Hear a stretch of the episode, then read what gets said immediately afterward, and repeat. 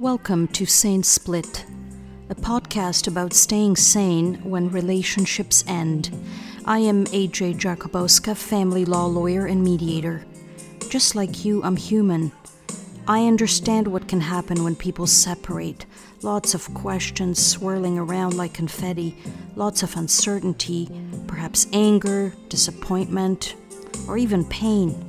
Sleepless nights, shallow breathing. Will I ever be happy again? Will the kids be okay? How much is all this going to cost? All of these questions are human, and you're not alone. This podcast features my thoughts about separation and my interviews with other humans who help people when their relationships end. People who assist with legal issues, who mediate, who look after hearts and minds, and even after the pocketbook.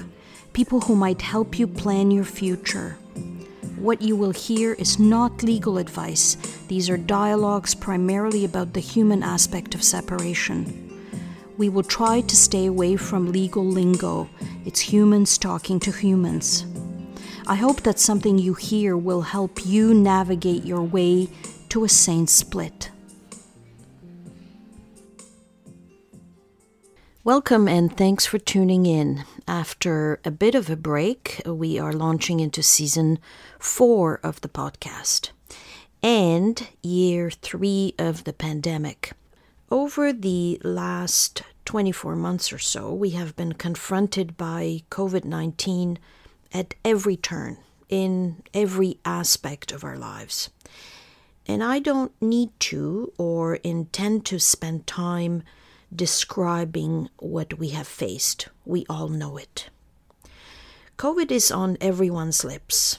And in fact, on Christmas Eve of last year, I was interviewed on this very subject on BBC Radio 5 Live. Chris Buckler and I talked about the impact of the pandemic on families, including at Christmas. More about that interview a little bit later. For now, let me say that chat inspired the topic for this episode. What I am going to do today is spend some time talking about COVID from the perspective of a family mediator and family law lawyer. And if you have been listening to this podcast, you know that I am both. COVID has been as pervasive in my professional life as it has been in my personal life, and just as impactful. We family law lawyers and mediators have had to reinvent ourselves in many ways, and in a very short period of time. To use a much worn cliche, we have had to hit the ground running because there was no choice to do otherwise, really. In a matter of just weeks, if not days for some, we faced having to learn how to do what we do virtually. Everything from the very first meeting with our client to swearing documents virtually to navigating court cases virtually, including the hearings themselves all facing a computer as opposed to a live judge in a courtroom. As mediators, we have had to figure out how to continue to deliver our services in a new way, also virtually. And here the learning curve was steep for many. Imagine moderating a dispute between two people and actively working to resolve it, sometimes over a period of hours or even days, in front of a computer screen. The parties to the dispute are in little boxes, and so are their lawyers. Sometimes all of the participants are on the screen at the same time. Sometimes they are in breakout rooms, and you are moving from one to the other managing the conflict, trying to diagnose the problems, trying to come up with ideas on how to resolve them, assisting the parties in negotiating a resolution, all in front of a computer screen. But guess what? I learned to do it, and more than that. I am today very comfortable using Zoom to mediate. And while it's not ideal, I still do prefer mediating in person. Zoom mediation has become a viable alternative, one I use all the time, and so do many, many of my colleagues. So, to summarize, the pandemic has had a very profound impact on what I do and how I do it. But importantly, it has also affected very deeply the lives of my clients and of parties for whom I mediate. Two years ago, COVID became a new and very active subject in family law and family mediation. In March 2020, family courts experienced a flood of cases for the first time dealing with COVID and the myriad of real life challenges associated with it, ranging from how kids were to learn through travel and, of course, vaccinations. Court orders and even separation agreements quickly began to include clauses, terms dealing with COVID. A new topic, new language, new legal considerations. As I record this in February of 2022, many people consider the pandemic to be behind us. A fatigue has set in, a yearning for a return to normal, whatever that means. I see the pandemic as continuing to be a very live issue, both personally and professionally. I believe COVID will be with us for some time to come. How we handle it day to day will change over time, but it's not a challenge that has or will go away anytime soon. Including because by now people have become quite rigid in their views. And as time marches on, those views are not likely to change. That's my opinion. For example, as new variants challenge us, science may offer us new vaccines and treatments. In the family law context, parents will continue to disagree on whether their children should receive them. They will also differ in their views on travel, I believe. Because infection rates differ from place to place, as do approaches to controlling the rate of infection, parents will challenge each other's plans to travel with the children to certain jurisdictions. In other words, I believe COVID will remain a live issue for separated parents for some time to come.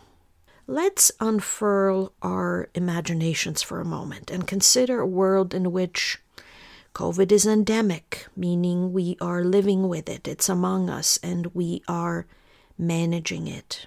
Over time, we may have the option of annual shots that evolve with each new variant, just like the annual flu shot. I know there will be parents who will disagree on whether their children should get the shot or receive particular treatments for COVID as they become available. Children with pre existing conditions will remain vulnerable, and in this area too, parents are apt to disagree. In the BBC interview, I offered three tips on how separated parents, but even parents and other family members in intact families, might approach disagreements about children and pandemic related issues. I will give you those tips today, but before I do, let me share with you a quote from one of Ontario's family law judges, the Honorable Mr. Justice Pazaratz, in one of the first cases dealing with COVID called Ribeiro and Wright. I think it's a great guiding star for parents in these difficult times. Here it is. In troubling and disorienting times, children need the love, guidance, and emotional support of both parents now more than ever. I don't think I need to give you any editorial around the quote. It's so clear and so powerful. Here are my three tips. Number one, identify potential disagreements early and tackle them head on. Think have we had differences of opinion, approach around COVID so far? If the answer is yes, that makes future disagreements more likely. Not definite, but more likely. So test the ground early, broach those potentially uncomfortable subjects, address them head on, and do it early the more runway you give yourself, the more time there is between your first discussion and the upcoming event or issue, the better your chances that you will be able to resolve the dispute through dialogue, discussion, and a real exchange of ideas, not just talking at one another. If you leave it until the last minute, a judge, a stranger to your family, may have to make important decisions for you and your child. Several months ago, I mediated for a couple who already had a few disagreements on medical issues relating to their kids. At the time, our government, in consultation with scientists, had not yet authorized vaccinations for children their kids' age. We identified that this might be an issue for them down the road. And so we tackled it right there and then and resolved it in mediation. There were specific clauses about COVID vaccinations and treatment included in their separation agreement based on our mediation together. These parents knew what to do when the vaccination became available. Travel is another great example. Even as we get better control over the virus, there will be parts of the world where vaccinations are not as readily available and where rates of infection remain high. Travel to such areas may remain an issue for some parents. Here we have another potential area of dispute. March break is around the corner. Do you know where the other parent is taking the kids? Is it a place you are comfortable with? Are the people coming on the trip with your kids vaccinated? Are they keen on mask wearing, on maintaining a level of vigilance around the virus? If any of these topics are important to you and you perceive you and the other parent may not see eye to eye on how to approach these issues, broach the subject now as opposed to a couple of days before the trip. Again, when you are landing a plane, the length of the runway is important. Simplistically put, the longer the runway, the better the prospect for a smooth, stress free landing in broaching the subject with the other parent or in responding to it, your goal should be to avoid a crash landing, looking for drastic solutions like a court order or a trip canceled at the last minute to a problem that could have been avoided by tackling the dispute early. You have more options if you tackle the problem early, trust me. Tip number two come to the discussion prepared to listen, not just to speak. If you want to maximize chances for resolution, the dialogue needs to be a true back and forth. This can be tough, I realize that. But if you keep coming back to the idea that you are trying to work together for the sake of your child, good things can happen. And come prepared to compromise. This discussion you're going to have, it's not an exercise in simply restating your positions over and over again. Listen to the other's views, consider them. Respond as calmly, as thoughtfully as you can. And plugging back into tip number one, the more runway you have ahead of the event, the more meaningful the dialogue can be because you have the luxury of some time to consider the options, the other's views, and so on. Again, I know these exchanges can be tough because emotions often run high. Many of us have very definitive views on the pandemic by now. That is the reality. But this can be done. No personal jabs, no name calling. That just makes people double down. Many parents have ended up in court over COVID issues because they were not prepared, or the other side was not prepared, to even consider the other's point of view. This is, I believe, a wasted opportunity. Again, a judge had to break the impasse because the parents were not willing to give an inch. They were in the best position to make a joint decision for their child, but couldn't do it. So someone else had to. If you are having trouble managing a discussion with the other parent about COVID, involve a family mediator and have that dialogue, a real discussion, in the context of closed mediation so that the two of you parents can tell each other how you really feel, what genuinely concerns you, and why, without having to worry that everything you say will make its way into a court hearing. In the context of closed mediation, you can exchange your views confidentially. Number three, when you are having that difficult, challenging dialogue with the other parent, visualize yourselves sitting on the same side of the table and tackling together the problem in front of you both. Not sitting across the table from each other like chess or checkers players, one trying to beat the other. Remember that you are parents, you share a child or children.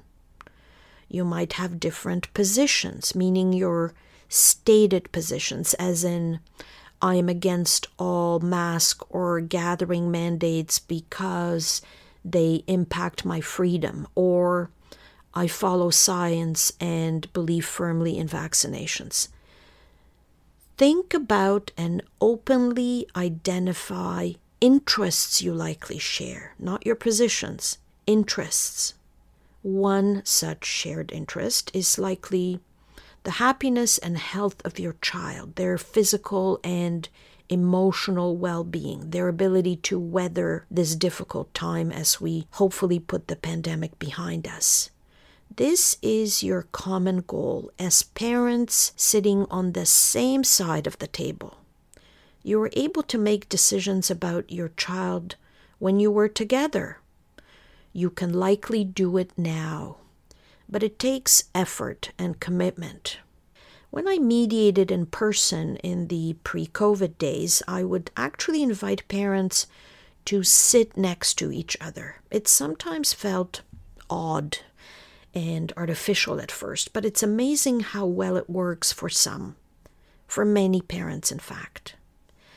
Tackling an issue together, not one against the other. But even now, with Zoom mediation, I still suggest that parents visualize problem solving together as if sitting side by side. Those are my tips.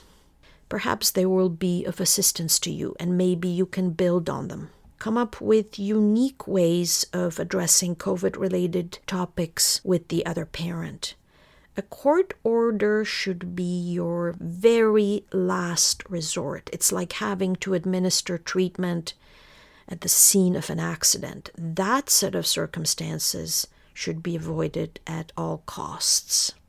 When parents have to involve family court in COVID related issues, the cost both emotional and financial, can be very high. And to make matters worse, there is often a winner and a loser. This, in turn, has the potential of polarizing the parents even further and creating a fertile ground for further disputes down the road.